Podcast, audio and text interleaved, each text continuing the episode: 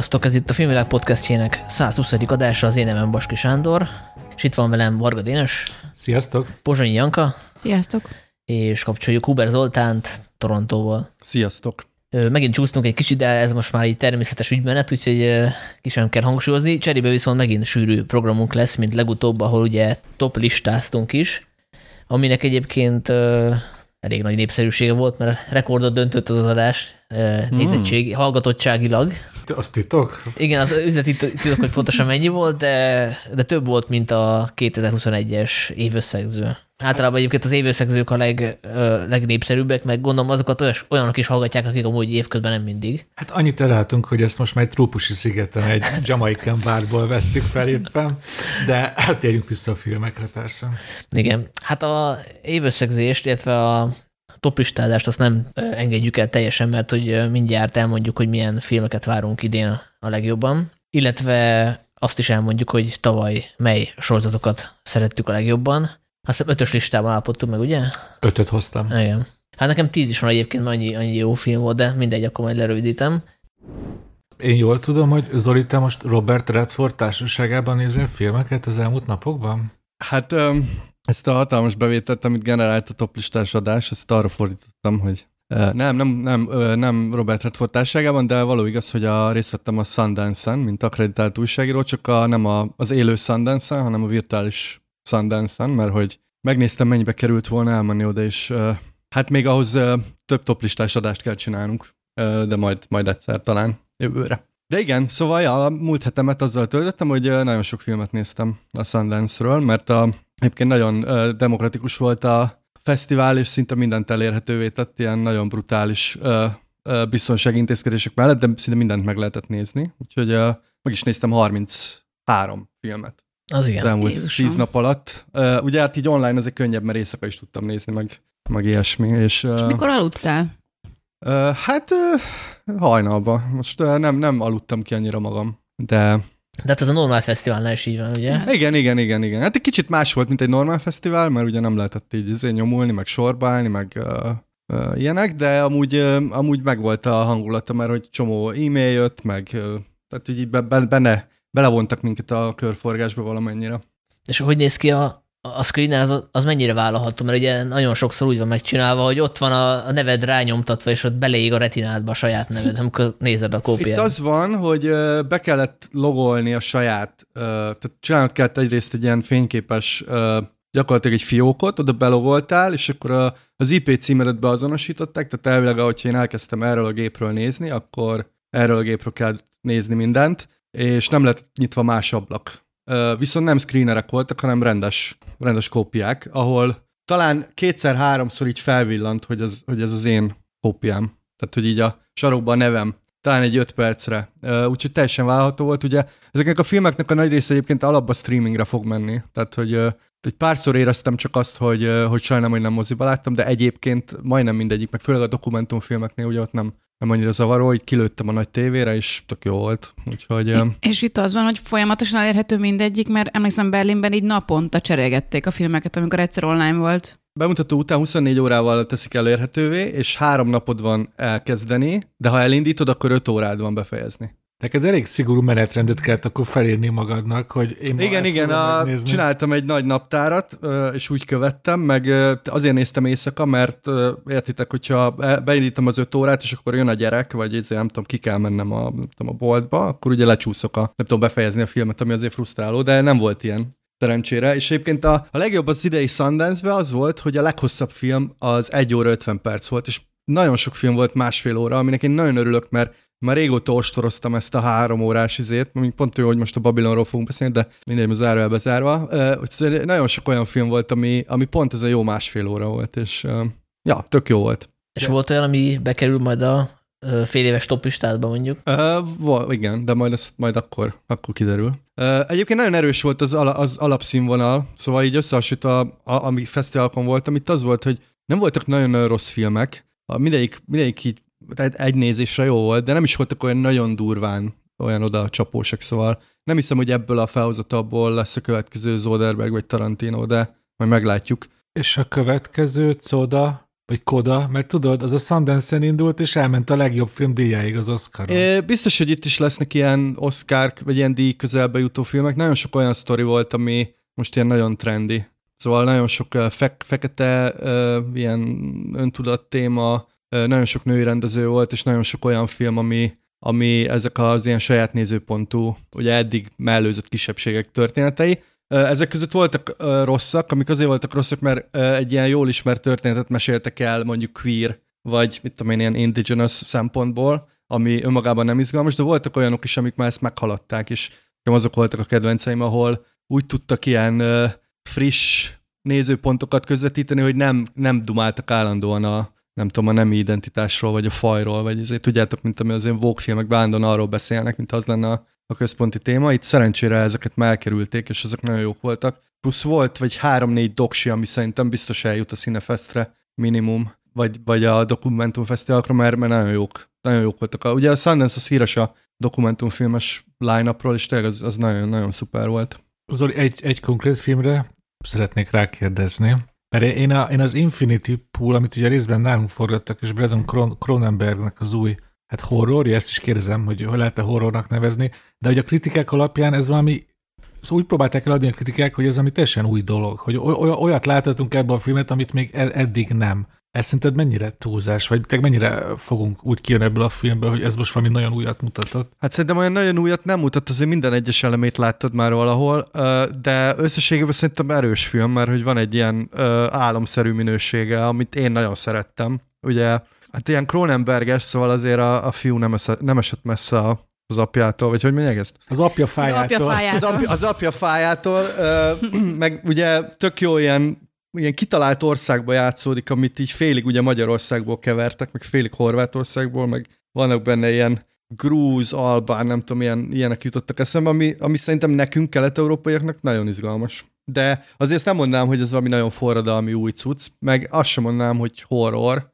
inkább ilyen horror elemekkel tarkított ilyen, nem is tudom, ilyen egzisztencialista rémálom. Egyébként lehetett szavazni, a kritikusok szavaztak, és pont most az IndieWire-on fenn van, mindenki megnézheti, és a, ott bekerült a legjobb tízbe az Infinity Pool. Szóval az, a kritikusok 370-en szavaztak, szerették. Én is beraktam. Igen. Mennyiben tükrözért a listára a végső lista? Nem nagyon. Nem nagyon. Azt most jól veszem ki a szavaidból, hogy te most minél kevesebb filmcímet akarsz mondani, hogy majd olvassunk el téged a filmvilágban? Hát igen, majd a filmvilágban lesz erről. Most nem kezdek el így filmcímeket sorolni, mert mindenki felmehet a Letterbox, és akkor megnézheti, hogy csináltam egy listát, meg majd sorba logolom őket. Úgyhogy ja, volt, volt 10-15 jó, ami nagyon kíváncsi, hogy mi lesz a sorsuk, mert ugye többet már megvett a, tehát lesz, valami lesz a Netflixen, az biztos, az a Fair című film, amit nagyon szerettek, az egy thriller, ilyen kicsit mítús, de ilyen tőzsdés cucc, az, az jó. Az például nem tudom mikor, de lesz a Netflixen, mert megvette a Netflix. Mondom, én inkább ezeknek a kis dokumentumfilmeknek szurkolok, amik remélem, hogy eljutnak. Láttam egyet annak, például az volt a cím, hogy Kim's Video, ami olyan volt egy kicsit, mint a How to with John Wilson, hogy egy ilyen balfasz dokumentumfilm, és elkezd keresni egy, egy ilyen TK-nak a gyűjteményét, ami eltűnt, és aztán olyan fordulatokat vesz a sztori, hogy nem hiszed el. Tehát így többek között Szicíliába jut el, meg... Na mindegy, ez, ez, ez, de ez nagyon no, szuper. Spoilerezzük el. nem, nem spoilerezünk, úgyhogy reméljük, hogy ezek közül sok eljut majd később. Jó, hát legkésőbb meg a fél éves toplistázásnak kiderül, hogy ebből mennyi került föl nálad a, a, a listára. Úgyhogy listázunk tovább, azt javaslom. Gyorsan mindenki mondja öt címet, hogy milyen filmeket vár idén. Ugye egy hónap már eltelt a az évből, meg hát most nyilván nem fogunk olyan filmet mondani, ami mire a podcast kijön már a mozikba lesz. Én például a tárt mondtam volna, hogyha ha mondjuk az most nem lenne a következő bemutató. Haladjunk a szokás szerint egyesével szerintem. Annyi kulisszatitkot elárulok, hogy megbeszéltük előre, hogy milyen címeket választunk, azért, hogy ne ugyanazt mondja mindenki. Bár akkor mondjuk tény, hogy gyorsabban haladnánk. Nyilván mindenki a Fast and Furious következő részét várja, tehát ez unalmas lett volna. Igen, hát vagy a, nem tudom, a hangja ember újabb részét. Ja, igen. Meg azt nyilván kicsit lelosztott a lelkesedés, amikor megtudtuk, hogy a új Petőfi film a most vagy soha csak jövőre jön, szóval azt, nem, azt csak ezért nem mondjuk természetesen. Igen. És sorrend nincsen, tehát nem sok értelme lenne sorrendben lenni ezeket a filmeket. Kezdem én, hogy haladjunk.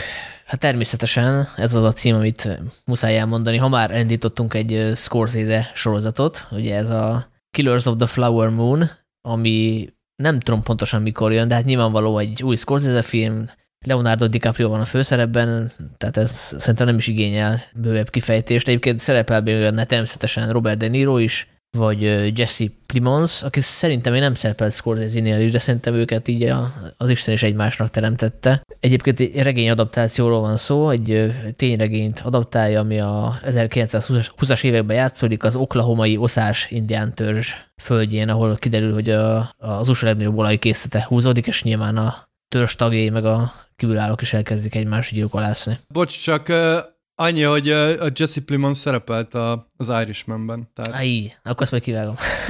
ja, azt, azt vág ki, mert... És annyi megjegyzés, hogy igen, a bemutatóról még nincs biztos információ, de azt pegykeljek, hogy Kámba lesz a premier, ami hát tök nem, akkor azt jelenti, hogy elég hamar hozzánk is eljut. Akkor folytatom én, én próbáltam nem a legnyilvánvalóbb címeket összegyűjteni, Azért, hogy... Ö... Hogy hipsternek tűnjen. Hát persze, meg menőnek, meg igen.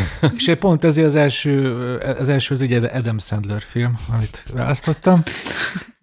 De, de ugye tudjuk Adam Sandlerről, hogy ugye az ő nem csak apafejeket, meg Happy Gilmore-okat csinál, ez a The Spaceman című, hát abszurd skiffy, ami egy cseh származású amerikai író által írt regényen alapul, és egy nagyon-nagyon fura újrutazásnak a történetét meséli el. E, Adam Sandler, aki egy cseh astronauta, ugye már ez szerintem csodálatosan hangzik, ő kilövik az űrbe, ahol a, mag, a magány szép lassan megőrítik, kérdezem én, ugye nem olvastam a könyvet, csak a rövid szinopszist, és egy óriás pók lesz a barátja ott az űrben, és a háttérben meghúzódik azt hiszem egy családi dráma, Isten a felesége elhagyta, vagy, vagy csak vár rá a feleségére, nem is emlékszem, akit Kerry Mulligan alakít, és aminek nagyon örülök, hogy ezt a cseh szállat ezt nem írták ki az egészből, hanem konkrétan Prágában is forgatták egy jelentős részét, és a Csernobyl rendezője jegyzi, és idén jön valamikor a Netflixre The Spaceman.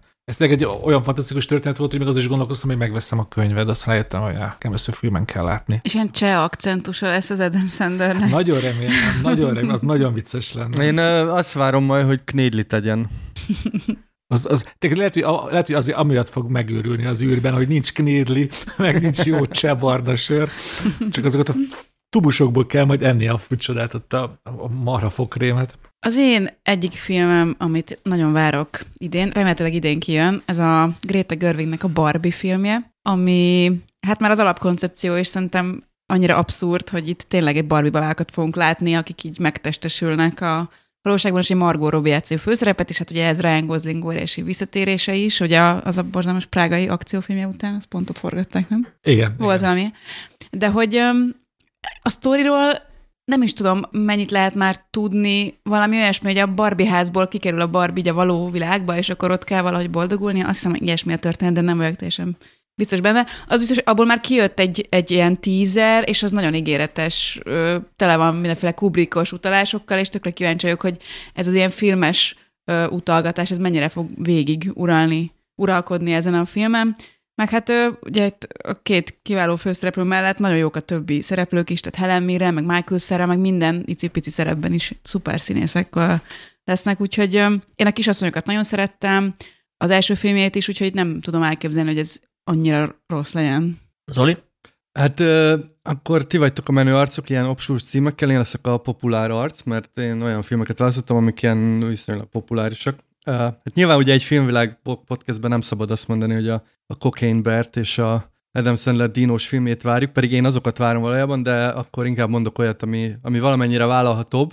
Ez pedig a Fast and Furious uh, tizedik része, a Fast X című, amit én azért várok, mert uh, nem tudom, hogy hova fogják vinni ezt a franchise-t, ez elvileg már a befejező rész az, ha, ha csak nem számítjuk majd az ilyen mindenféle spin-offokat és oldalágazásokat, de ugye az utóbbi epizódban már az űrbe utaztak kocsival, úgyhogy most minimum időutazás kell. Nekem ez a, ez a sorozat a, a, a bűnös élvezetek csimboraszója. Uh, IMAX-ben feltekert izével kell nézni, és uh, alig várom, hogy dörmögjön uh, Vin Diesel aki, hát gondoljátok bele, úgy hívják a csávot, hogy dízel, és egy ilyen autós filmbe, szóval ettől én Teljesen kész vagyok. Nagyon várom. Zoli, szerintem ez egy win-win szituáció. Igen, így van. Igen. Egyébként én is vártam az előző részt, de most már ezt az újat nem várom annyira, pont azért, mert, mert túltolták a 9. vagy 10. volt? Igen, a 9. Addig volt szórakoztató, amíg, amíg elhittem róluk, hogy ők nem tudják azt, hogy ők, hogy ők mennyire viccesek. Tehát, hogy egy picit ilyen camp volt az ártatlan értelmében, tehát, hogy ilyen naív camp. Most már ilyen tudatosan rámennek ez az egész űrbeli cuccal, így már nem olyan vicces, hogy ők is tudják, hogy, hogy ez vicces, és akkor állandóan kirakják az idézőjeleket. De erre majd visszatérünk akkor a bemutatónál, mert nyilván azért meg fogom nézni. Ja, ja, majd beszéljünk erről, mert szerintem is érdekes ez a határmesdje, amin ez az egész széria billeg. Szerintem hát, nem billeg, már, már rég lefordult. Ah, mondom a széria, tehát mint az egész széria, tehát hogy itt, itt ez egy nagyon fura franchise, de szerintem az ilyen Marvel uralt a világban jó, hogy még vannak ilyen, ilyen elmebetegségek, de arról majd beszéljünk nyáron, mert ez nyár, nyár viszont, közepén. viszont Zori, valami megütötte a filmet. Adam Sadlernek lesz egy dinoszaurusz, dinoszaurus. Ede, ja, bocsánat, Adam Driver, csak majd itt uh. Oh, pedig, egy, pedig akkora izgalomba hoztál, hogy úristen, milyen lehet egy Adam Sandler-es dinoszauruszus film? Egyébként nem lehet rossz, bizt, nem tudom, volt már nekem olyan végjátéka? Nem, ez Adam Driver uh, vissza fog utazni az időben valami féregikon át, és dinoszauruszokkal fog harcolni. Ah. Én nagyon, én imádom Adam Driver-t, és nagyon Ez mindjárt itt van, tehát abban már van valami előzetes is, valami száma címe. 65. 65, igen. Azt hiszem 65 millió évvel ezelőtt. Nem keverendő össze 129 című magyar filmen. Az én következő filmem is egy populáris választás lesz, ami nem igényel különösen magyarázatot. Nicolas Cage Drakulát játsza. Tehát ennyi. Az a cím, hogy Renfield, és nyilvánvalóan a Dracula mitológiának ered a nyomába, és a, ugye a Renfield a, az eredeti történetben a a Dracula szolgája, és szerintem az a casting is 10 per 10-es, a Nicholas Holt alakítja, ugye, aki már volt ilyen nagyon creepy pararc a Mad Max Fury Roadba, de hát színésznek se rossz, ugye a, van ez a nagy katalinos sorozat, abban abba is szerintem tök jó.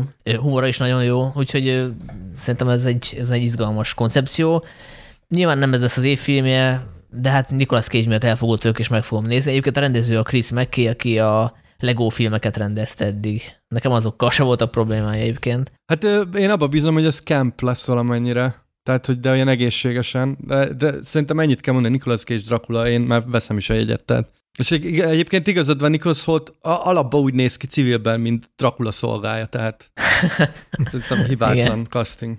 Hát ugye úgy kezdtem, hogy próbáltam kevésbé nyilvánvaló címeket hozni, most erre rögtön rá is fogok cáfolni. Ugye jön az új David Fincher film, The Killer, ami hát, hát mondtátok, hogy egy Nicolas Cage filmet nem kell reklámozni, hát nyilván egy, egy David Fincher filmet sem, főleg, hogyha az egy thriller, egy profi bérgyilkosról, akit uh, Michael Fassbender játszik, akkor ezt szerintem így kb. mindenki el tudja képzelni, hogy jéghideg profizmus, fantasztikusan koncentrált és precíz snittek, és hát gondolom rettentő nagy izgalmak lesznek. Aztán persze lehet, hogy ránk cáfol David Fincher, de én, én, én, én mindig akkor szerettem az ő filmeit, amikor így közelben maradt egy műfajnak, mint például a Gone Girl, vagy a, a Seven, a hetedik. Szóval ezt, ezt nagy-nagy-nagy várakozásokkal állok elébe, és ez is Netflix, ha jól emlékszem. Azt nem mondtam, bocsánat, hogy a Scorsese film az Apple. Tehát ugye az Irishman azt megcsinálta a Netflixnek, és most az Apple volt az, aki hajlandó volt valami óriási összeget kifizetni neki. Hát és nagyon reméljük, hogy az irishman egy hétig meg lehetett nézni itthon a mozikba, hogyha emlékeztek. Igen, de azóta se lehetett így Netflix filmeket nézni. A házassági történet volt, azt hiszem, Igen. de azóta nem. nem hát de az most... rendesen ment moziban, én extra egy hétig. láttam a egy, egy hétig. Egy hétig max. Igen.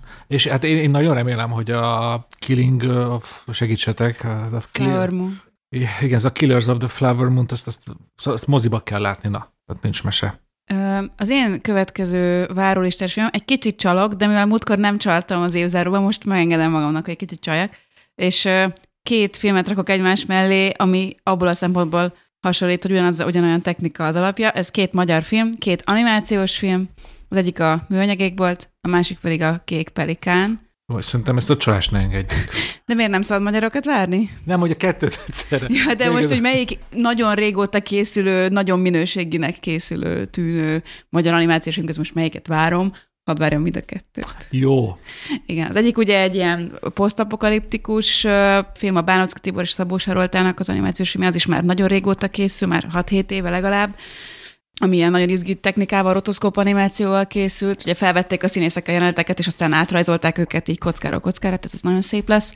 A Kék Pelikán pedig egy animációs dokumentumfilm, ami pedig itthon csak kicsi formátumban készült eddig, talán a, a Kovász, Kovász volt ilyenje, de um, az pedig Csáki Lászlónak a dokumentumfilmje, vonatj egy hamisító fiatalokról, ugye ezt, ezt a jelenséget, ezt a Moszkva térből szokás ismerni, hogy így átírni a jegyeket, és akkor így ezzel csalni, és körbeutazni Európát, úgyhogy ez is egy tök izgi projekt, ez is nagyon régóta készül, és mind a kettő elvileg kijön idén, úgyhogy én nagyon várom mindkettőt. Hát a műanyagéboltnak már premier dátuma is van, márciusban jön a mozikba. Így van. A, a Kék Pelikán pedig valamikor az év második felébe. Uh, ha említettük az előbb Adam Driver-t, akkor uh, neki lesz egy másik film idén, a Ferrari, amit egyébként nem kisebb ember, mint Michael Mann rendez. Úgyhogy ezt nagyon várom ezt a filmet. Egyrészt szerintem Enzo Ferrari egy elég izgalmas figura, másrészt ugye ez az egész olasz kézműves autószerelős körítés jól tud lenni, és hát kíváncsiak, hogy Michael Mann ugye elég régen csinált már uh, nagy filmet, hogy uh, meglátjuk. Ez szerintem egy kétesélyes, hogy vagy nagyon jó lesz, vagy feledhető, de elvileg ez érkezik, uh, ha jól emlékszem, április, nem, bocsánat, októberben. Hát neked Adam Driver megint belőhet egy ilyen finom kis olasz akcentust, mint amit a Gucci-ban. Igen, igen, már Gucci-ban is ő, már úgy tűnik egy ilyen wannabe olasz. Okay. Megtalálják az olasz szerepek. Az én következő filmem a Showing Up, ami a Kelly Reichardt-nak a, az új filmje, amiről egyébként már megtudtattam volna mindent, amit akarok, mert hogy ezt már bemutatták régen, Cannes-ban tavaly, van előzetes is, de ugye azt nem szoktam nézni, és a sztorit sem olvastam el, szóval ez egy művészport, annyit, annyit tudok, és a Michelle Williams a főszereplője, aki már azt hiszem a negyedik közös, a negyedik filmében szerepel a, a Kelly Reichardtnak, akinek én nagyon szeretem a filmeit, de mondjuk eddig ő inkább ilyen westerneket, drámákat csinált, van egy ilyen thrillere is, ilyen ilyen típusú filmet, nem tudom, legalábbis itt azt hát írják, hogy comedy dráma, én arra tippek inkább dráma, nem tudom, ilyenkat látta, de... A Certain Women az, az, az műfajilag szerintem besorolhatatlan, az egy ilyen dráma volt, uh-huh. tehát egy három nőnek a sztoria, és um, én az, ahhoz hasonlítom meg a Hát a Wendy és Lucy azt is ő csinálta, nem? Az de, is Kelly hát az is egy ilyen uh-huh. emberi dráma. Szóval szerintem azért nem csak műfaj dolgokat tehát a, a Cow, First Cow, az volt a címe a tehenes Igen, filmnek? igen. Na, az sorolható talán. De meg az sem hagyományos western volt, hanem egy hát ilyen a, sokkal Mix Cutoffra is gondoltam. Mix Cutoff, az western, igen. Igen. És? Akkor most én is csalni fogok, mert én most egy olyan filmet hozok, amit márciusban kezdenek el forgatni, de én annyira várom, hogy már most elmondom. Ez az Ida és a hidegháború lengyel rendezőnek Pavel Pavlovskinak az új vállalkozása, a The Island. Hát sanszos, hogy a Sziget címet fogja kapni itthon, bár ugye ezt Michael Bay már ö, azt a címet már elhasználta. Meg Kim, Kim Kiruknak is volt egy Hát meg szerintem, hogyha most feljut, feljut, feljutunk az IMDb-t, még lenne pár sziget, de a lényeg az, hogy ez egy valós történeten alapul. Azt a két világháború között egy pár elköltözik, elköltözik egy lakatlan szigetre, ahol ők nagyon boldogak, egészen addig, amíg valami dúsgazdag bárónő, grófnő is szemet vett erre az egészre, és akkor hát beindul a dráma, ami általában bér is fog folyni. Ez a történet nekem nagyon felkeltette az érdeklődésem, hogy, hogy, hogy Pavlikovszki ezzel mit fog kezdeni, főleg úgy, hogy megkapta ugye szerintem talán a, a legizgalmasabb kortás színésztárpárt, ugye Joachim Phoenixet és uh,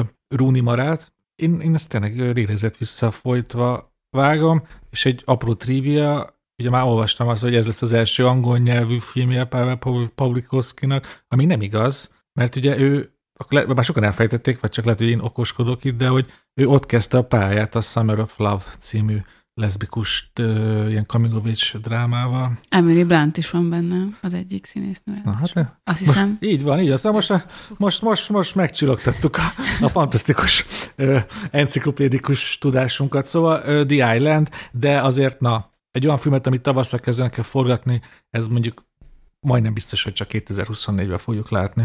Hát nekem a következő filmek listámon kell még mindig forog, de én nagyon bízom benne, hogy egy fesztiválra elkészülhet.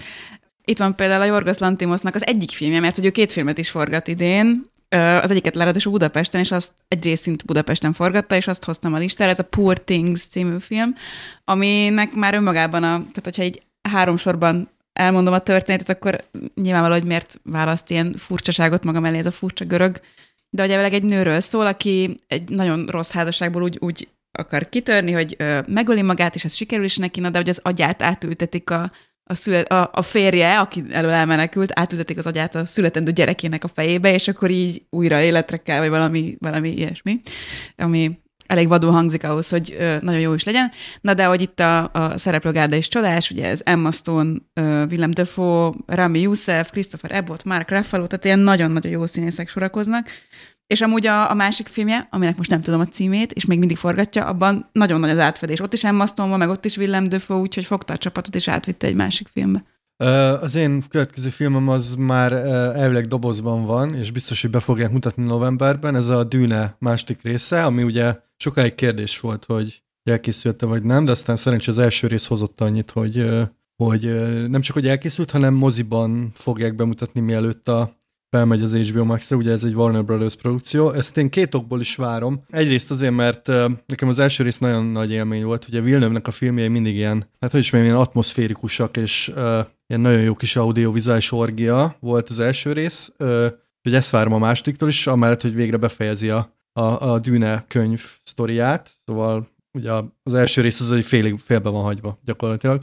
Másrészt nagyon bízom abban, hogy emiatt megnézhetem újra az első részt moziban, mert biztos be fogják majd mutatni újra, vagy, vagy így egybe, vagy nem tudom. Hát igen, biztos valami kanadai 70 mm-es moziterembe, és nálunk a Ben moziba.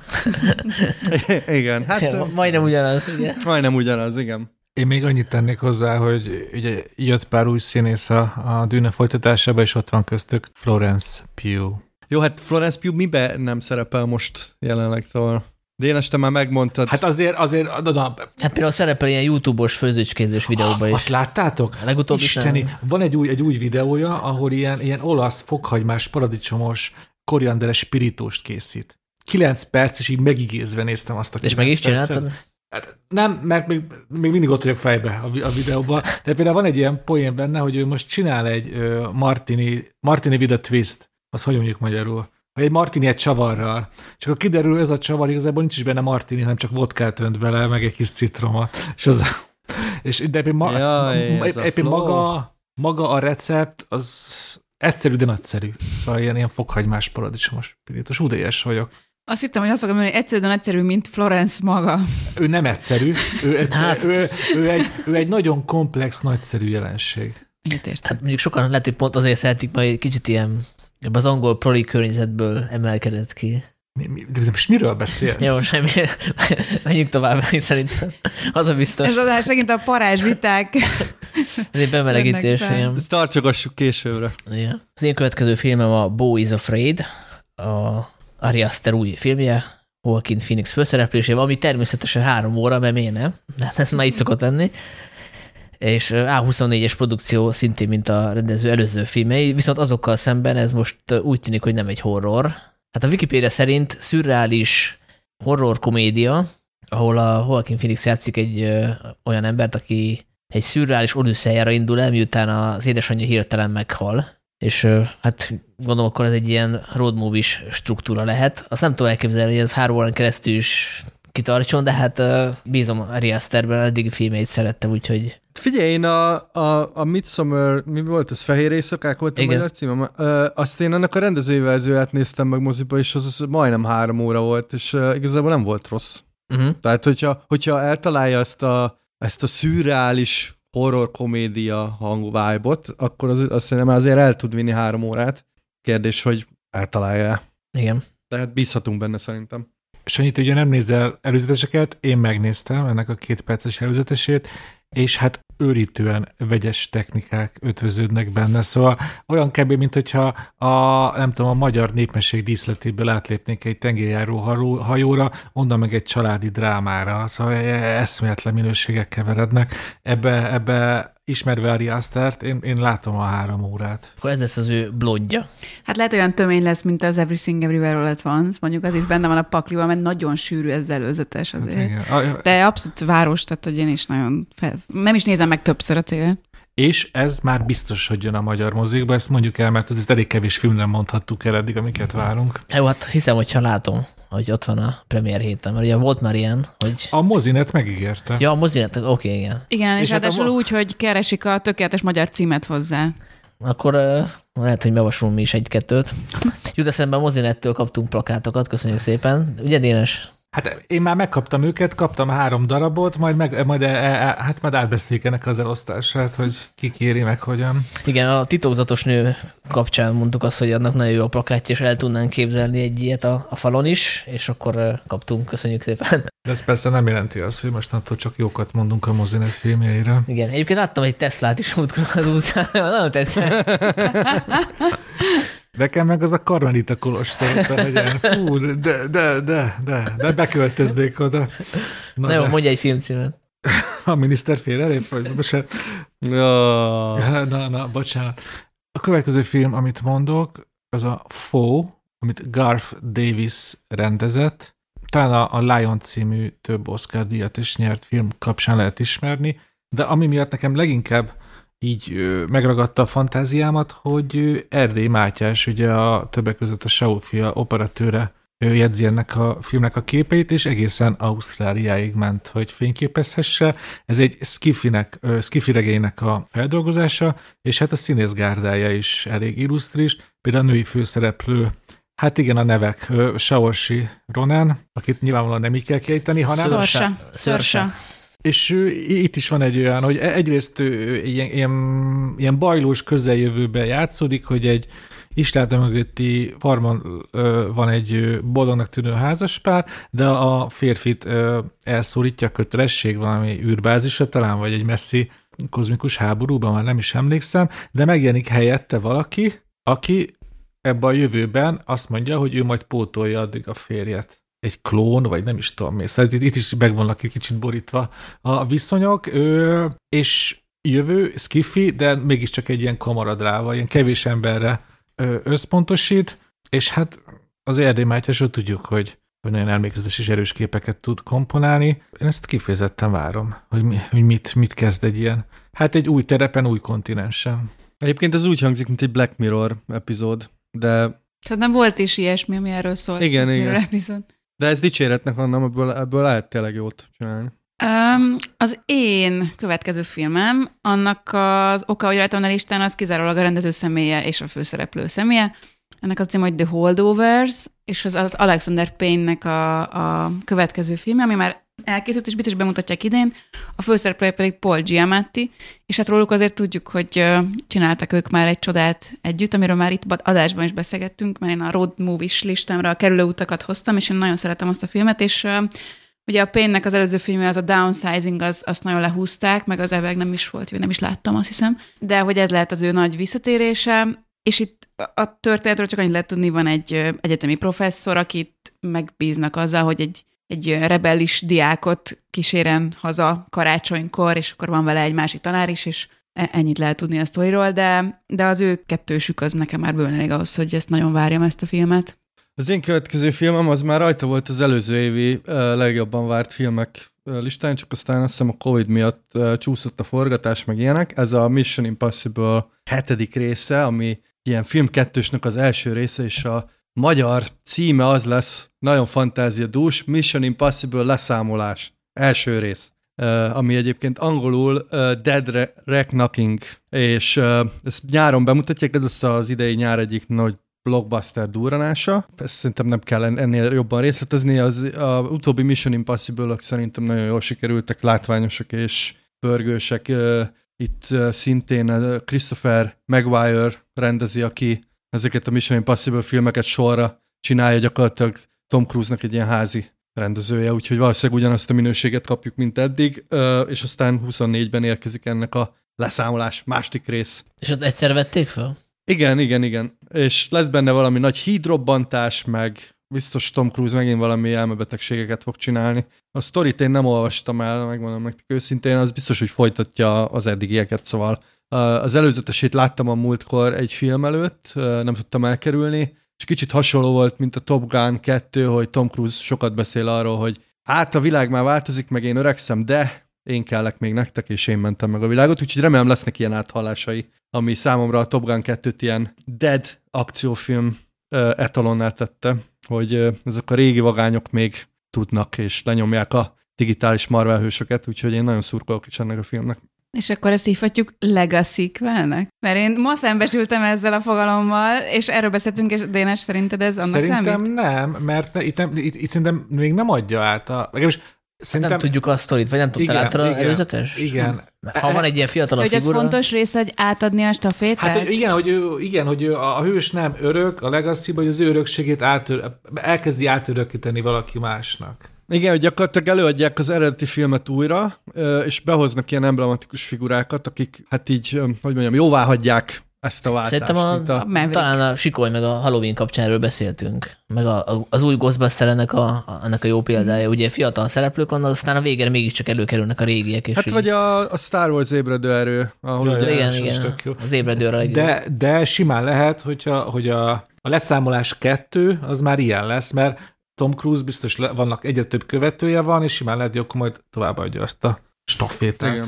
De mondjuk ez akkor szokott bejönni ez a Legacy szikva, hogyha egyszer megszakad a, a sorozat, tehát mondjuk nem készül tíz évig egy új epizód, és valahogy újra kell indítani. De hát a Mission Impossible az igazából soha nem Hát igen. át így le, az, az egy folytatás. Hát én Mondjuk csak a Sikoly sem állt le igazából. Hát ott azért, Azért voltak volt. nagyobb, Volt. nagyobb, nagyobb Aha. lyukak.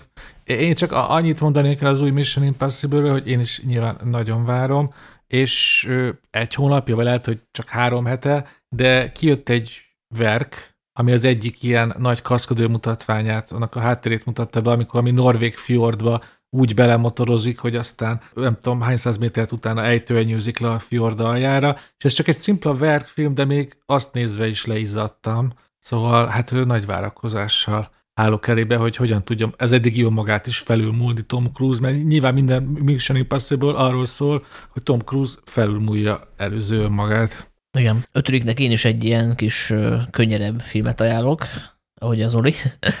Ez pedig a Next Goal Wins, ami a Taika waititi az új filmje, ami hát lehet egy ilyen, kisülhet belőle egy ilyen, ilyen elég agybasztó blödli is, ha mondjuk azt veszük, hogy a Thor szerelem mennydörgés, azt hiszem ez volt a színe, hogy az, az mennyire csalódás keltő volt legalábbis számomra. Ott nagyon úgy tűnt, hogy, hogy vastagon beleszarik abba a feladatba, és így nem, nem volt egy jó film. Úgyhogy én azt remélem, hogy itt azért még mindent, mindent beleadott. Mondjuk nem egy friss film, mert még a Covid előtt kezdték el forgatni, csak gondolom mostanára került olyan állapotba, hogy be, lehet mutatni. Ez ilyen megtörtént eseményeken alapul egy holland-amerikai ö, edzőről szól, aki elvállalta az amerikai Samoa válogatottnak a, az edzését. Ugye ők a, talán a legrosszabb csapat a világon. Úgyhogy egy klasszikus komédiára számítok. Annyi még, hogy a Michael Fassbender a főszerep, akit azért nem jól láthatunk mostanában semmiben, úgyhogy azért is érdekes, hogy ő most így visszatére, vagy sem. Hát The Killer is ugye ő, szóval ez lehet az ő éve lesz akkor. Végre. Már nagyon élet. Már volt egy pár év, amikor mindenbe szerepelt, és tehát, hogy minden róla szólt, és aztán így eltűnt. Lett, született egy gyereke, azt hiszem, annyi történt. Ráadásul kitől, kitől?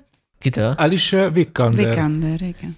Hát vagy nem akart a Covid alatt dolgozni, ami, ami érthető szintén. Én nem láttam képeket erről a gyerekről, de így kb. a világ legszebb gyerekének tudom elképzelni. Úgy képzelem én is. Téres?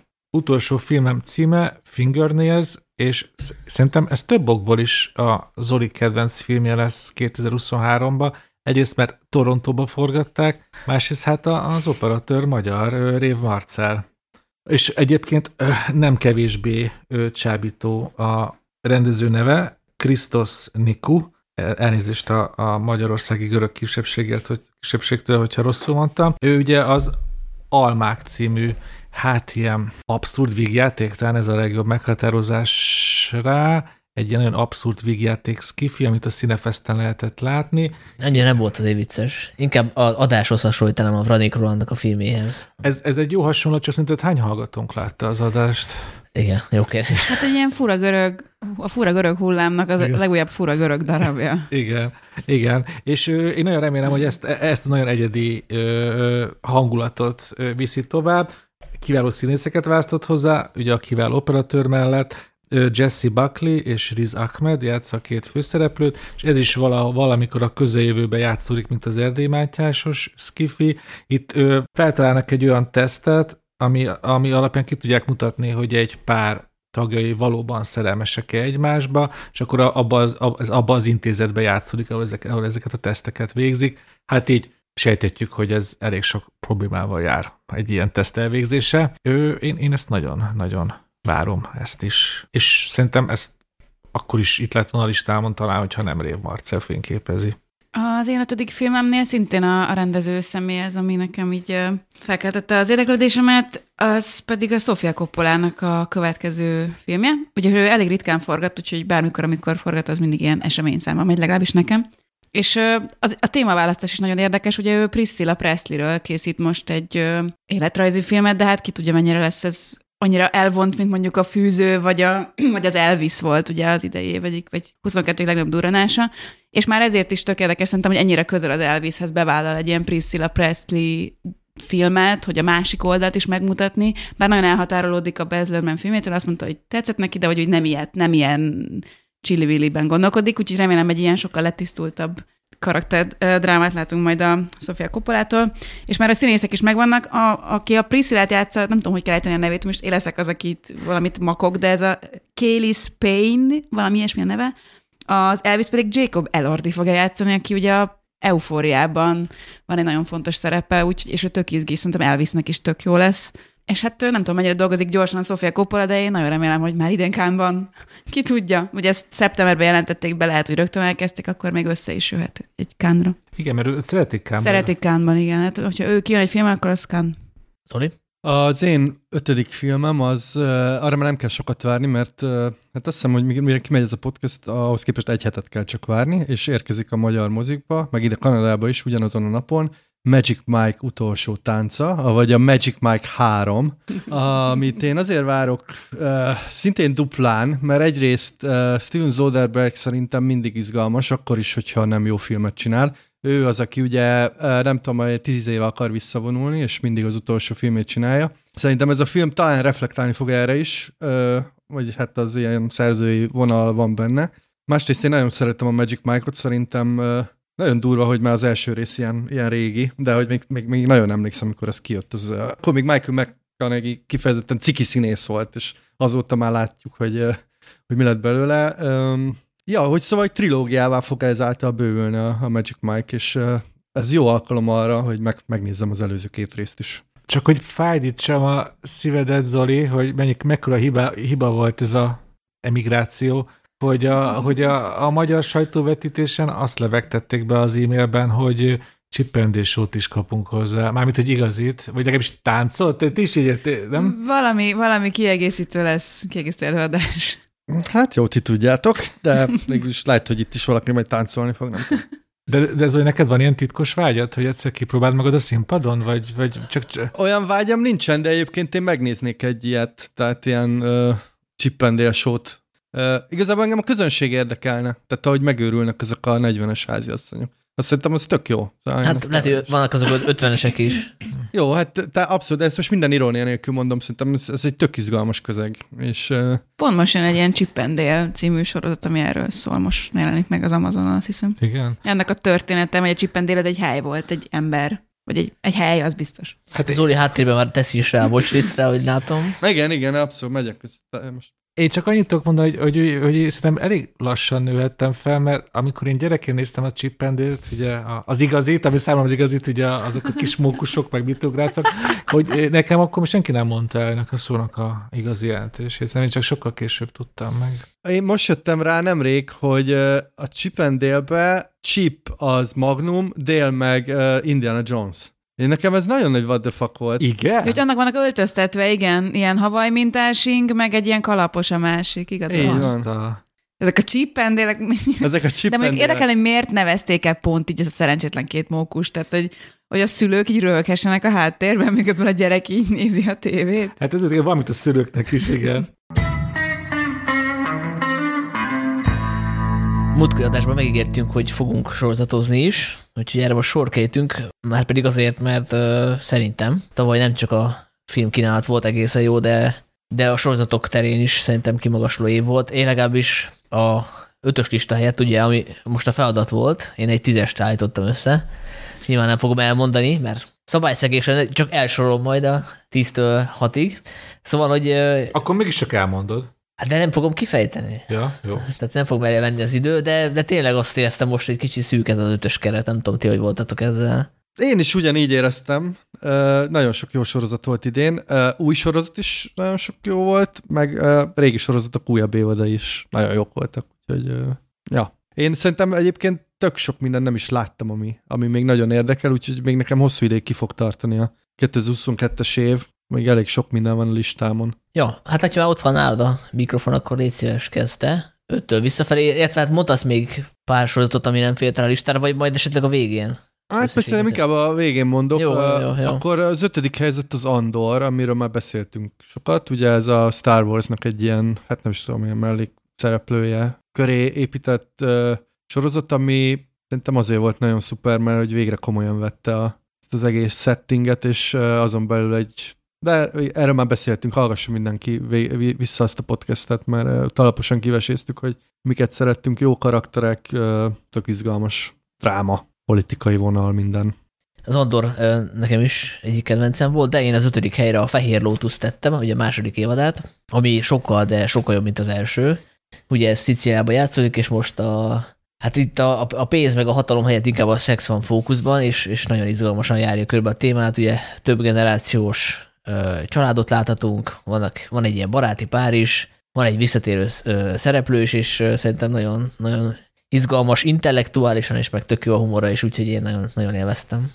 Előjáróban annyit, hogy én, mint ahogy már nagyon sokszor elmondtam, nagyon kevés sorozatot nézek, szóval nekem jó volt, hogy csak ötöt kellett összeszedni. Ha tizet kellett volna, akkor már nagy bajba lettem volna. Ötödik helyezett, a király. Szerintem ez egy új minőség a, a magyar sorozatok egén imádtam azt, hogy milyen bátran viszonyul Jimmy alakjához, és azt is imádtam, hogy néha milyen messzire tud elkalandozni Jimmy alakjától. Például van egy rész, ahol, ahol a testőre van a középpontban, máshol egy, egy, egy tini lány, aki Döbrösi Laura játszódik, és betegesen rajong érte. Szóval nagyon szép ilyen ilyen, ilyen tablóját adja a, a 80-as évek végének, 90-es évek elejének a gyorsan változó társadalmának, de szerintem erről még úgy is fogunk beszélni a podcastben, hogy ennyi, és én nem örülök, hogy egy ilyen sorozatos listára fel tudtam rakni egy magyart, még úgy is, hogy nyilvánvalóan én azért sokkal kevesebb sorozattal tudtam dolgozni, mint ti, akik sokkal többet néztek. Janka. Nekem az ötödik helyen egy ö, minisorozat van, amit az évnek a másik felében jött ki, ez a Fleischman is in Trouble nevű, hát azt hiszem 9-10 rész, nem, mindegy, 10 minisorot az FX-en volt, és ez egy ilyen besz, egy elég komoly bestseller alapján készült, és egy, tehát e, elsősorban egy vállás után lévő apának a fókuszát mutatja be, hogy Jesse Eisenberg alakítja New Yorkban, és uh, igazából flashbackekből ismerjük meg a feleségével való kapcsolatát, illetve a gyerekeikkel való viszony, de hogy igazából arról szól a sorozat elején legalábbis, hogy mit kezd magával egy 40-es orvos értelmiségi ember, aki visszakerül a szingli életbe, és akkor elkezd vadul tinderezni, de amire igazából kifut az egész sorozat, felveszi a kapcsolatot régi barátokkal, hogy ez a, ez a generáció, ez a New Yorki értelmiségi generáció, ez milyen egzisztenciális válságokba kerül, van van például Lizzie Kaplannek a karaktere, ő kertvárosba költött a férjével, meg a gyerekeivel, és itt teljesen ki van égve, mert amúgy egy kreatív munkát végzett előtte, újságíró volt, és hogy ennek a kilátástalanságával szembesül úgy, hogy újra felveszi a kapcsolatot vele a régi barátja, az a Tobi. Meg az Adam Brody karaktere, ő meg ez a csapongó, nem találja a helyét, csajozik él. Szóval ezek ilyen nagyon finoman vannak bemutatva, és aztán az évadnak a végén ugye a feleségét a Claire Danes alakítja, akinek van egy egészen parádés saját része, ami szerintem minden diat oda kéne adni a Claire Danesnek. Szóval nagyon tetszett nekem, hogy mind a két oldal meg van mutatva ennek a házasságnak is, meg ez a New Yorki élet, meg a Jesse Eisenberget is így jól nézni, úgyhogy, um, és a Lizzie Captain a narrátor végig, őt meg nagyon csípem, úgyhogy jó élmény volt. Zoli? Nekem a negyedik helyzetem az a White Lotus, minden találjuk, amit mondtál, Sanyi. Szerintem is jobb, mint az első évad, mert szerintem finomabb szatírát rajzol fel, és elképesztően vicces. És benne van a Sopranosból uh, Chris. Ugye Chris neki? Igen, igen. Igen, Michael Imperioli, aki uh, szerintem uh, megér, vagy egy méltatlanul mellőzött színész, mert hogy uh, nagyon jó fizimiskája van, és, és, ja, és egyébként ebben a filmben szerepel, vagy ebben a sorozatban szerepel még Aubrey Plaza, a, aki most szintén feljövőben van, egyre több jó szerepet kap. Szerintem ő is egy olyan színésznő, aki sokkal többet érdemelne, mint ami, ami, ami lehetőséget kap. Nagyon szerettem én is ezt a sorozatot, és szerintem végig kitartott a lendülete. Én nagyon várom, hogy folytassák, mert hogy ebbe a resortba menős nyomorba szerintem nagyon sok van még, és nagyon sok egzotikus helyszín van még, ami Hát reméljük Hát. jönnek a Gerél szállóba is majd valamikor. Igen, igen, igen, vagy a hévízre. Vagy, fe, vagy, vagy a felcsúci szállodából, ott azt hiszem van egy ilyen szálloda. Meggyőztettek amúgy, mert, mert én az első év alatt láttam a White Lotusnak, és annyira nem vitt magával, mint nagyon sokakat, ezért is nem fogtam bele a kettesbe. Annak ellenére, hogy én nagy Aubrey Plaza rajongó vagyok, és így tervbe volt, aztán így el, elmentem mellette, de azt mondták, hogy jobb, mint az első, akkor, akkor neki Nem függöz, Sokkal, tehát sokkal. hogy nem, semmi köze nincs az elsőhöz. De a Jennifer a- Coolidge. Igen. Hát igen, egy, egy szereplő, de azt érted. Hát kettő is. igazából, mert a férje is jön vele. Hát ja, igen, igen, igen, de hát a férje az elég gyorsan, na mindegy. Köszönöm, Zoli. Hoppá! Akkor most már mondjuk ki, meghal. Valami nem, nem, nem hal meg amúgy. Valami De akkor ez is spoiler, hogy nem hal meg. Kösz. Vagy meghal? Nem tudom. Valaki meghal egyébként. Mert így, így kezdődik a sorozat, ez a koncepció. valaki az első. hogy lát, igen, az elsőben is meghal valaki, Igen. és akkor látjuk flashbackbe a sorozatot. Akkor olyan, Igen, mint a kalambó. Nem, nem. nem. De nem, de nem nyomolt senki. Jó, jövök. Nálam a negyedik helyzet egy olyan sorozat, amiről szintén volt már szó a blognak az ajánló rovatában, ez pedig a Próba, a Nathan Fieldernek a sorozata, ő ugye egy ilyen nagyon furcsa figura, akinek volt egy saját műsor, és a Comedy Centralon, ahol ilyen különféle vállalkozóknak segített, de persze nem komolyan, mármint, hogy nem komoly vállalkozások.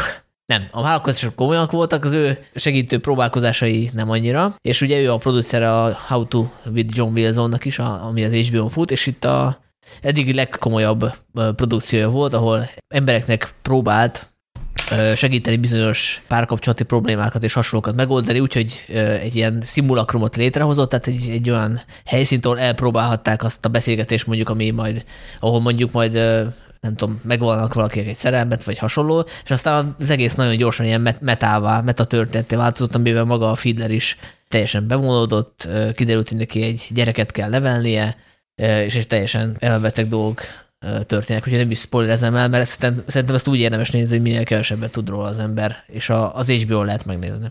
Én már a felét láttam, és biztos vagyok benne, hogyha befejeztem volna, akkor nekem is ott lenne a listám, mert meg szerintem iszonyú jó, ilyen mindfuck az egész. Amennyit láttam belőle, az hatalmas kérdőjelek vannak a fejemben miatta, és pont ettől jó, hogy de miért, vagy hogy, hogy lehet ezt megcsinálni. Igen. Szóval és lehet, abszolút. hogy menet közben lesz olyan kérdés, hogy oké, okay, ez vicces, de ennek mi értelme van, Mi de, az de, értelme, de, igen, de igen. olyan, olyan befejezése van, hogy utólag azt mondod, hogy megérte. Biztos vagyok benne, hogy megéri. Igen, és szerintem nagyon zavarba ejtő. Én nézegettem a neten videókat, de szerintem ez egy nagyon metafizikus sorozat abban az értelemben, hogy tényleg megkérdőjelezi a, a valóság és a fikció viszonyát ö, több szinten is. És cserébe elképesztően nagy poénok vannak benne. Van benne egy olyan poén, amin én azot is rögök. Tehát, A rendőrös, ugye? igen, igen, kínai igen. és a lőpor. Tehát a képzétek el, amikor valaki egy olyan settinget csinál egy visznek, hogy nem tudom, így, így 30 perc a setting, és csak így mellesleg lecsap egy olyan poént, ami szerintem az utóbbi évtizedek egyik legerősebb poénja viccen kívül, szóval már csak Azért azért most már meséltek már el, hogy mi. Ne, ez nem, nézd, lehet, ez nem lehet meg. elmondani. Meg. Nem lehet. Az első részben van, nem? A kvízes arc. igen, igen, igen, igen. Úgy, ha, ha megnézed az első részt, akkor szerintem alapból is levágod, hogy kell ez neked ez a sorozat. De akkor már az elsőző van ez a nagy poén? Igen, Igen. igen. igen. Jó, az De jó. hogy közben meg a, az anyás, mert kb. három részt láttam, vagy négyet, és ott az anyás részekben is vannak viccek, de hogy nem minden a humorra van Nem felépítve. minden, nem Ez nem hum- annyira igen. vicces, inkább így, hogy így fogod a fejed, hogy mi jöhet még, és aztán mindig rá tud pakolni még egy lapáttal. Nagyon fura gyerek ez a Nathan Fielder. Tehát Van benne egy kicsit ilyen autisztikus vonal is. igen. Nagyon érdekes. Kanadai. Meg hogy az HBO adott pénzt, olyan csodálatos, nem, hogy erre így van egy ilyen mecénás, aki ezt így megtolja hátulról, szerintem ez rohadt. Elvonták a forrásokat a besúgótól, így könnyű.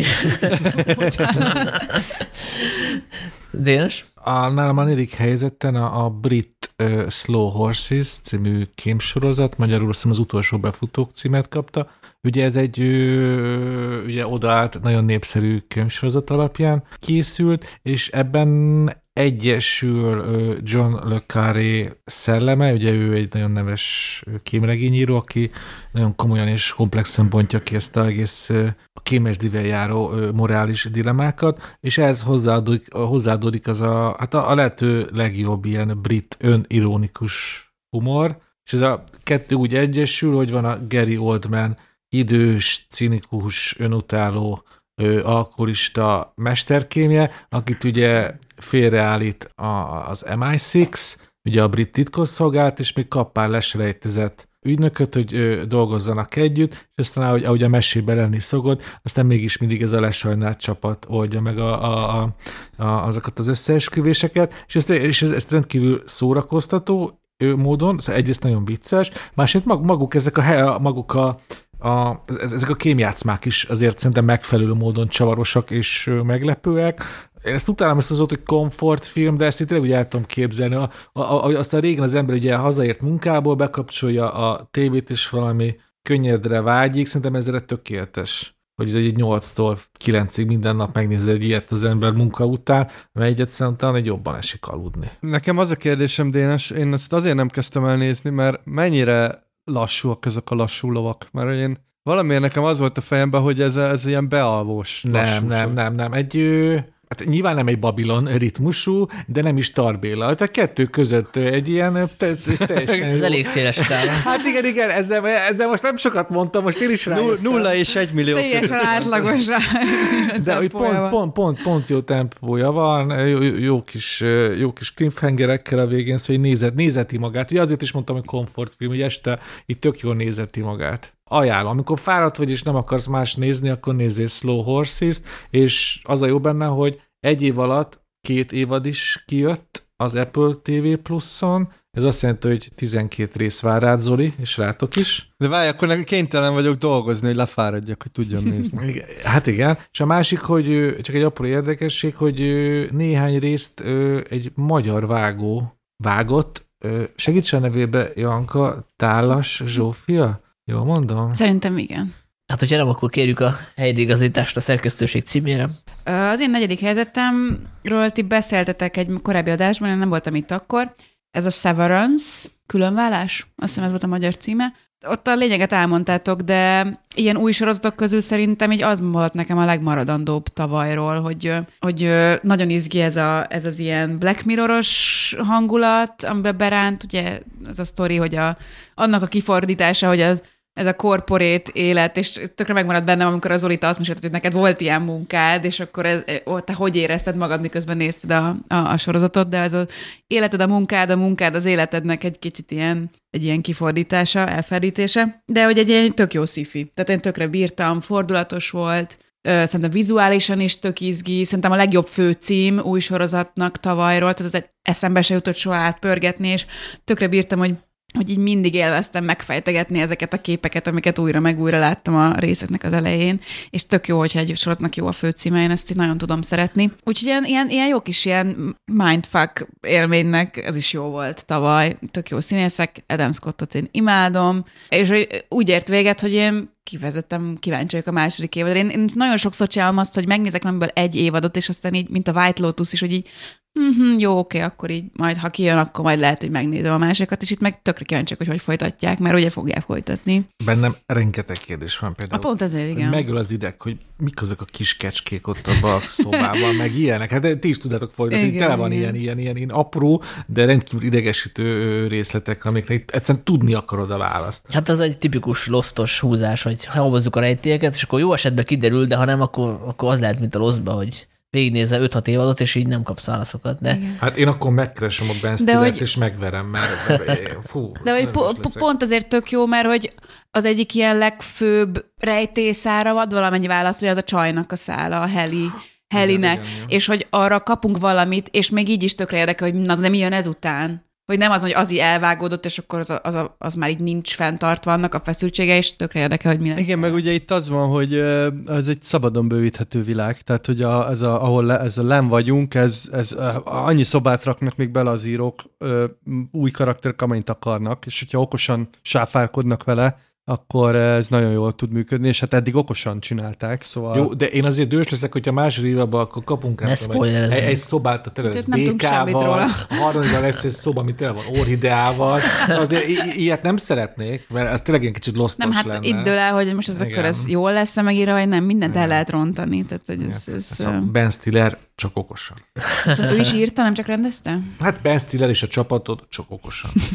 Zoli, harmadik helyzet? A harmadik helyzetem az a rehearsal, tehát erről már beszéltünk, az egyik legizgalmasabb új, új cucc volt tavaly, és én most ennek a farvizén elkezdtem nézni a, a Nathan For You-t, ami ugye, amit mondtál, hogy ilyen üzleti ajánlatokat hoz, és az is nagyon-nagyon vicces. Azt is ajánlom mindenkinek, mert az sokkal humorosabb, ott a, ez a metodolog csak néha csapát ilyen mindfuckba, de olyan elmebeteg ötleteket hoz benne, hogy, hogy így fogod a fejed. És az, el, az első évad végén van egy ilyen szabadulós jelenet, ami elképesztő. Mindenki nézze meg. Ez a próba volt, csak már egy rehearsal-t mondtad, csak Rehearsal, igen, igen, igen, igen, igen, tudja igen. mindenki. Hát én, tudjátok, külföldön élek, nem... Uh, Ja, igen, igen. Nem Még jó, hogy nincs akcentusod.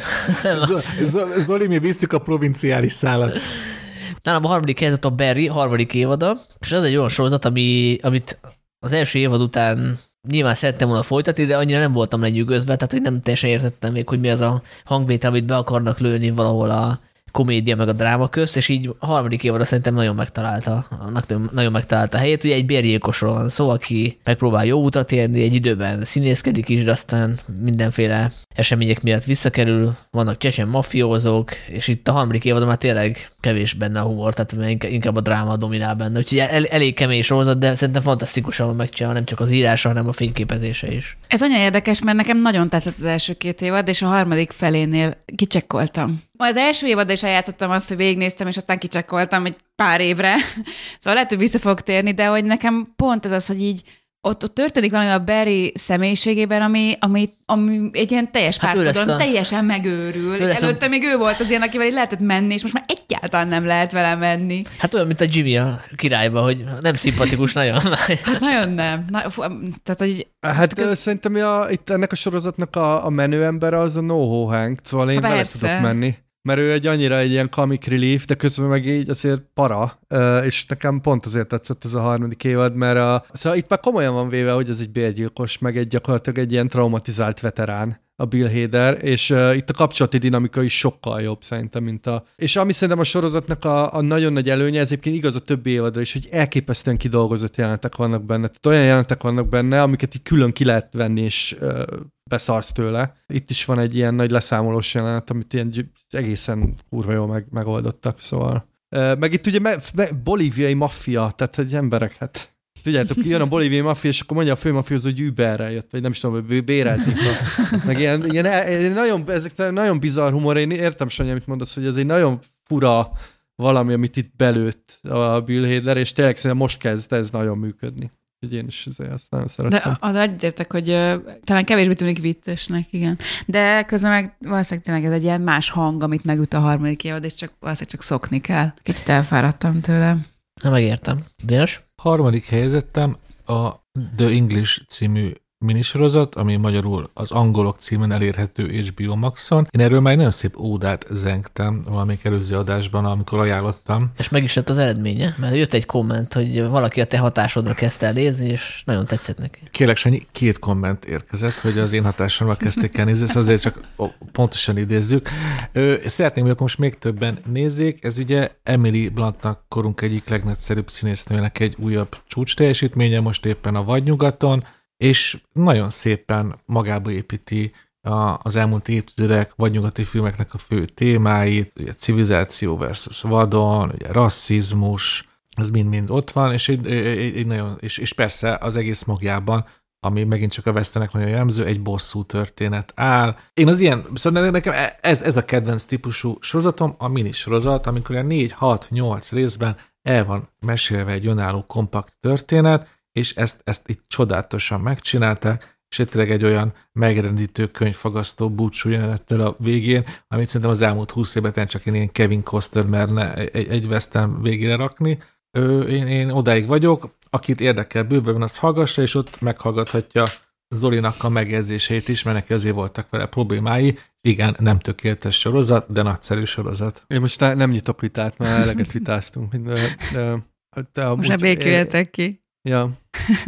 Te jössz, ugye, Anka? Én igen. Az én uh, harmadik helyezettem, az, uh, és innentől kezdve én már csak ilyen folytatásokat fogok hozni, az uh, tavaly visszatért az én egyik kedvenc ilyen uh, kosztümös sorozatom, a Babylon Berlin, ami minden idők egyik, nem tudom, legdrágább német, vagy lehet, hogy minden idők legdrágább európai sorozata, ilyen borzasztóan gyönyörűen kimunkált kosztümös sorozat, ami a két világháború között játszódik Berlinben, ami ugye akkoriban a, nem csak a ébredő náciknak, meg a, meg a kommunisták feszültségének, hanem a művészetetnek volt egy fantasztikus melegágya, és ö, éjszakai élet, és ö, pszichoanalízis. Ez egy nagyon komplex hely volt akkoriban Németország, és hát főleg Berlin, és itt ö, kavarodik nagyon sok szál folyamatosan ebben a sorozatban, és hát haladunk nyilván egy kikerülhetetlen katasztrófa felé, mert ez egy történelmileg nagyon pontos, és hát egy nagyon izgi műfaj, egyveleg, noir, nyomozós, van benne minimális romantika is, de hogy közben a maffia, és hogy itt nagyon szépen épülnek ezek az évadok, mindegyik épa, évadnak van egy ilyen összekötő szála,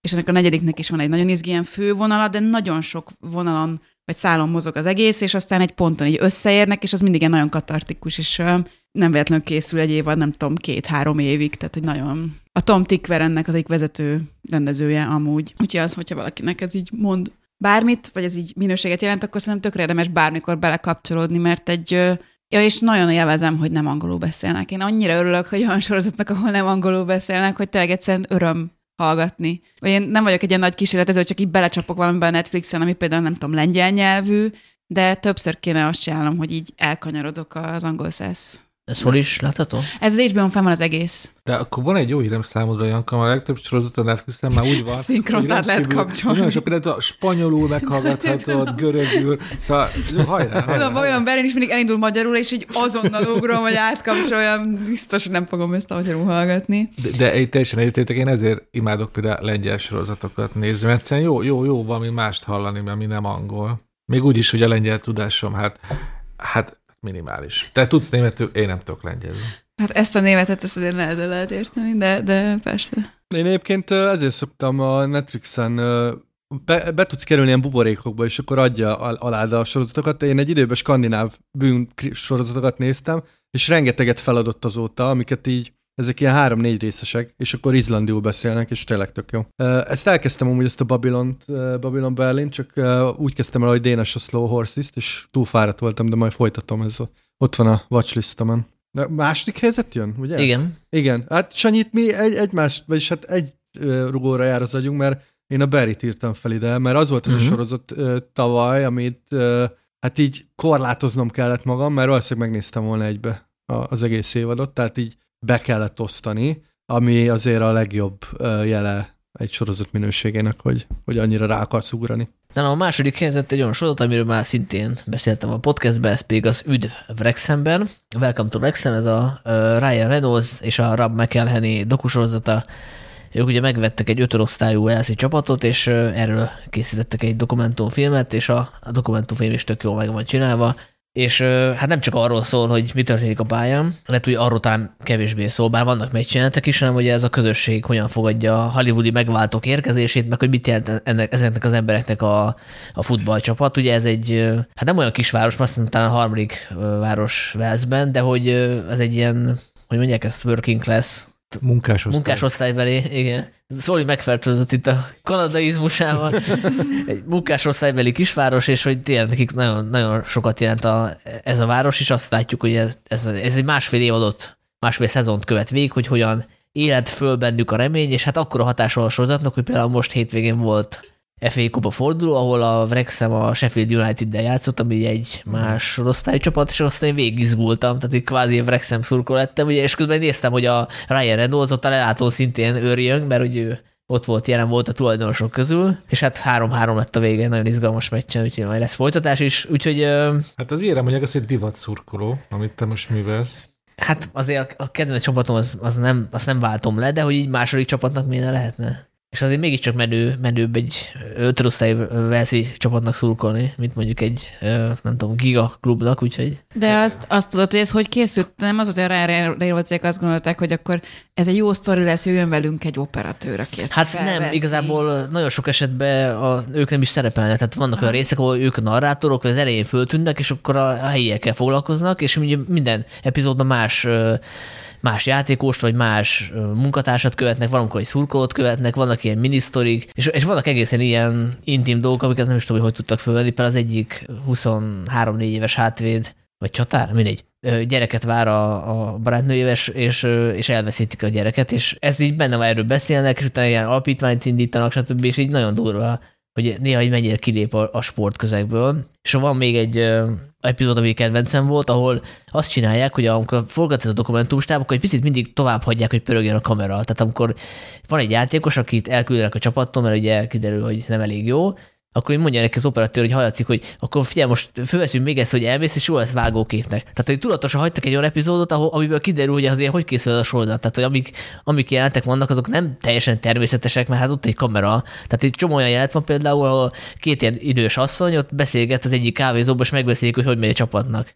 Ugye ez nyilván nem úgy megy, hogy arra jár a stáb, hogy hoppá, forgassuk ezt a két öreg asszonyt, hanem megbeszélik, hogy akkor most találkozunk délelőtt, nem tudom, tízkor, és akkor beszélgessetek a csapatról. Tehát nyilvánvaló, ebben van egyfajta csináltság ebben a fajta dokumentumfilmben, de erre így reflektálnak. És minden epizódban mi más szemszöget választanak, úgyhogy szerintem tök izgalmas. Ez a Deadpool rajongóknak jó, ajánlanál, akik, oh, Ryan Reynolds, Deadpool! Hát inkább nem.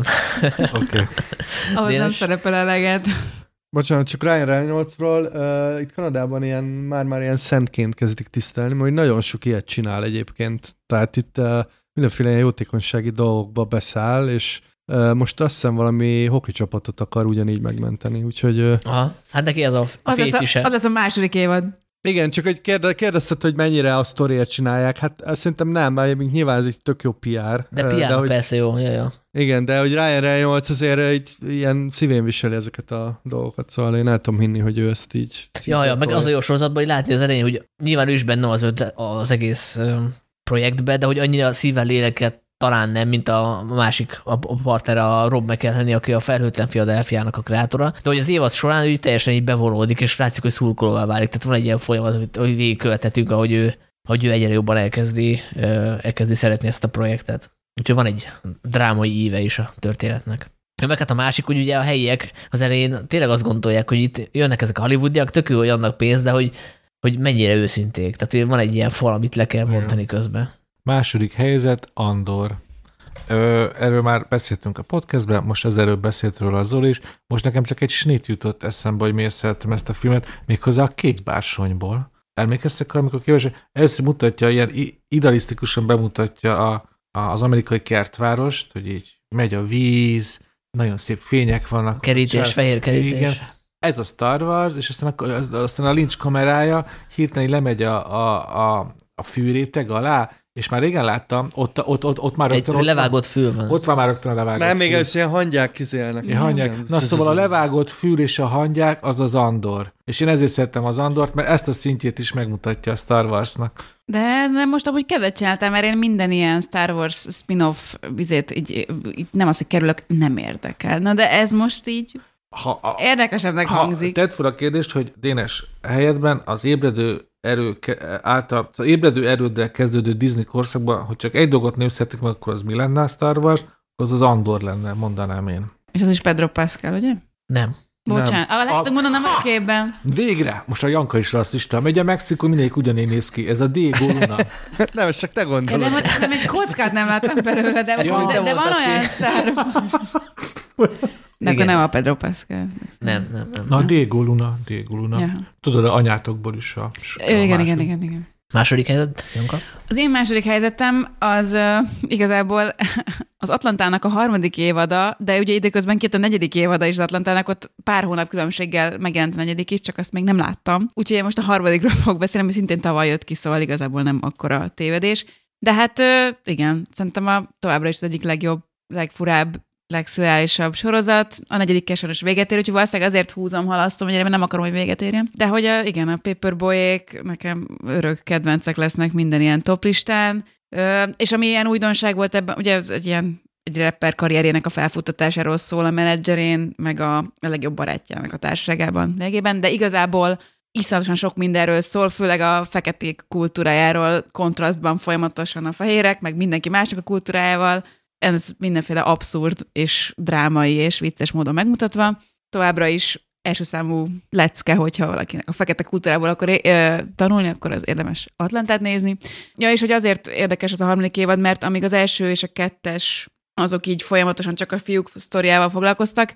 Itt azért vannak ilyen kiugró részek, amik egy-egy mini történetet mondanak el, ami meg semmi köze a paperboyékhoz, és azok is nagyon jók. Tehát, hogy ilyen tök jó, ilyen egy-egy kis mini kitekintés a rajtuk kívül lévő szürreális um, világba, amiben így élünk. Úgyhogy szerintem bármikor érdemes becsatlakozni Atlantába, főleg, hogy már vége van. Négy röpke évad, amire még rám vár, a negyedik is olyan boldog vagyok, de lassan meg kell néznem már. Hát nálam azért nem került föl, mert hogy nem tudtam én sem megnézni a negyedik évadot. Mert Kicsit azért hullámzó harmadik minősége, de, Az, de az. tehát izgalmas, tehát nagyon szürreális. Hát amiért haragszom a készítők, az nyilván az, hogy van egy budapesti rész, amit nyilvánvalóan nem, Nem Budapesten. Budapesten vettek fel. Olyan épület nincsen Magyarországon. Igen, igen, mert a harmadik évad az a Paperboynak egy európai turnéját követi, és minden rész, ami velük játszik, az van Londonban, Amsterdamban, ö, Amsterdamban talán kettő is, Aztán Párizsban is. Párizsban is van, és van egy budapesti rész, ilyen kiárat táblán kívül lényegében semmi magyar, nem meg egy bejárat. Tehát ilyen feliratok vannak. Háttérben beszélnek magyarul az elején. Így rákerestetek? Hol forgat? Teljesen beltéri, tehát itt fölösleges Ja, stúdió. volna. stúdió az abszolút stúdió, nincsen semmi külső Ah, rész. értem. Nem is számít az, hogy Magyarországon vannak, ez ilyen akárhol játszható részlet igazából. Míg az Amsterdamiban van egy-két nagyon komoly ilyen holland ö, tradícióra való utalás, csak egy annyi a poén, hogy a hollandok nagyon szeretnek ilyen kéméseprőnek felöltözni, és azt jelenti, hogy ilyen blackface-be mászkál az egész város, és ez nagyon-nagyon jó poén van az Atlantában, úgyhogy tehát, hogy ilyenek, ilyenekkel van tele tényleg. Londoni rész is nagyon jó volt, úgyhogy um, kicsit sajnálom én is azt a Budapest, az lehetett volna Budapest specifikusabb, vagy legalább magyar. Hát cserébe volt egy másik sorozat, ahol uh, volt budapesti rész, csak az nem volt jó, ugye? Ha, És hogy amikor, amikor egy, egy ilyen... ö, Dénes nem érdekel, mi az a sorozat. Nem, Nem, nem, csak eszembe, hogy a budapesti részen, hogyha behozzák mondjuk fekete pákót. Az, az, az, az milyen szép lett volna. Vagy a néger csókot. Vagy a negró cukorkát, most akár... Hát, itt azért voltak kihagyott zicserek, azért azt most már látszik, látjuk. Az kurva jó volt volna, Dariusot nézegeti a néger csókat. Na, de mi az a sorozat, ami volt budapesti rész? A Russian Doll. Ó, igen. Hát Igen. ott az egész komoly magyar szál van benne. Igen, Igen, igen. Hát meg a Moon Knight is, hogy, hogy az, az, Azt az csak itt tavaly- forgatták, nem? Hát így forgatták, de nem igen, igen. játszódik, az meg itt ott, ott, ott lakik a régi filmú szerkesztőségénél a főhős. Meg szétszúzzák Szentendre főterén egymást, meg ilyenek vannak benne. Első helyzet, Zoli? Hát nekem az első helyzet az nem, nem volt kérdés, tehát ez a Better Call Saul-nak a záróévad, azt szerintem a legmagasabb minőséget képviseli jelenleg a televíziós sorozatok között az a fajta munka, ami, amit ebbe beletettek, és hát nyilván itt már minden összeépül, de hallgassátok meg, egy egész epizódot szenteltünk a Better Call Saul-nak. Igen, mert az év egyik legjobb adása volt. Ugye, Dénes? Igen, azért No is. comment. No comment. Igen. Úgyhogy, ja, én nagyon, én szíven ütött, hogy vége. Tehát tényleg nagyon sajnálom, hogy vége, de hát szerencsére ezeket nem húzzák, tehát mondjuk ez, ezt adom. Csak egy tisztázó kérdés, Zoli, hogy rossz az emlékezetem, vagy neked a Severance nem került be az első ötbe? Nem került be az elsődbe. Én szerettem Ó. a Severance-t, de én felírtam, itt van a listán, ezen a hét hetes listán, de végül nem. E- Ezek, amiket a- felsoroltam, Zoli most egy bevásárló listát emelt fel, csak mondom. Egy sajtpapír. egy sajtpapír, de öm, nekem ott voltak azért egyenetlenségek a Severance-ban, szerintem nem minden szál elég ö, erős, meg ö, talán az van, Janka, amit mondtál, hogy én, nekem az érzelmileg túl közel van ez a sorozat, tehát hogy nem, nem mindent találtam annyira viccesnek, mint, mint ha nem dolgoztam volna ilyen helyen. Szóval lehet, hogy ez a... Az eleje nehezen indul be, az is nekem, az is probléma Igen, volt. Tehát a finálé az kurva jó, utolsó pár rész is nagyon jó, de hogy voltak ilyen kicsit ilyen unalmasabb részek. Nekem voltak Ja, hát benne persze, ilyen döccenők. Igen. Jó, hát az első helyzetet kitaláljátok, szintén Better Call Saul. Dénes? Első érzet, hát akkor kitaláljátok Severance. Severance. Mert eh, ugyan nekem nem volt ennyire személyes a trauma, mint ahogy ezt a Zoli elmondta hosszan a, a Severance-os adásunkban, de így is, így is, így is, hát így, így egyrészt így sokkolt, és ez a világ teljesen beszippantott, és amit ki akartam emelni, hogy miért lett ez az első helyezet, az tényleg a, az évezáró epizódnak az a szüntelen feszültsége, és az a, az a, az a kegyetlen csavar, amit ugye a, a, a fiatal női karakterrel megcsinálnak, akit ugye tök a bizalmunkba fogadunk, aztán ugye megismerjük a másik arcát, az az tényleg, ha, ha, ha lehet ilyen, ilyen újsági túlzásokkal élni, akkor az, az, az a tavalyi év ö, legjobb ilyen mozgóképes csavarja volt szerintem, és igen, sajnos benne van a pakliba, hogy ezt a sorozat úgy fog megmondani bennem, hogy utálni fogom, mert ugye ezt még vagy be is kell tudni fejezni. De az biztos, hogy én ott leszek a, a tévéképernyő előtt, amikor ezt folytatják. Szóval első jegyzet, Severance. Az én első helyzetem, mint az mint a tavalyi év egyik legjobb podcast adásának Haroly vendége. Szerintem is a Better Call Saul záró évada volt, nem is volt kérdés. keserédes zárás, sorozat történeték legjobb karakterétől, egyszerre sírok és nevetek, hiányozni fog, továbbra is hiányzik. Nincs is, nincs is, nincs is unalmasabb az ilyen uniformizált véleménynél. Szóval nem láttam. Akár még egyszerre is mondhattok volna, mint a likor is mint. Kimenjek, zavarok, ezt itt hagyhatom a termet. Hát igazából nem tudunk hozzátenni az adáshoz semmit, tehát ami tökéletes, az csak elrontani lehet. És akkor beszéljünk arról, hogy kinek mi maradt még ki. Hát, hogyha már szóba került a Severance, nekem is rajta lett volna a tízes listámon, hogyha csak az új sorozatokat listázom, és nem a sokadik évados szériákat, akkor, akkor rákerült volna.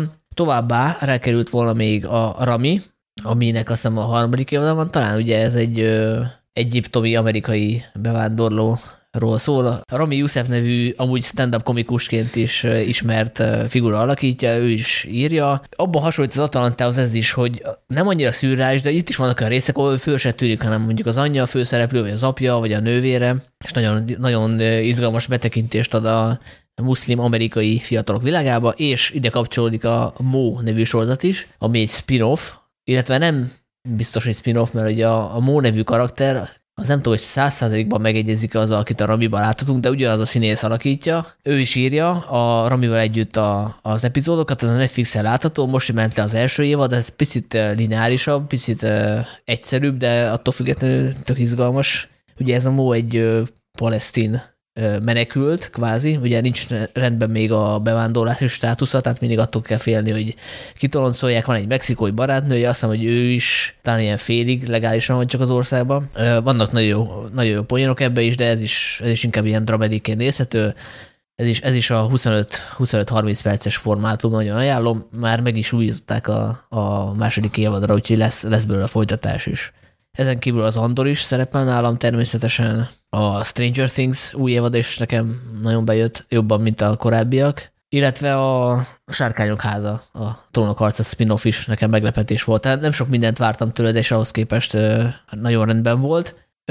És ha egy címet még lehetne mondani, akkor az a Peacemaker, ugye a, az egy ilyen DC-s spin-off a James Gunn-nak a sorozata, a John Senával a főszerepben, ami talán az egyik legjobb szuperhős sorozat a Marveles mezőnyt is tekintve. Én még csak egy címet akarok mondani, de ott is az, az hogy miért nem került fel.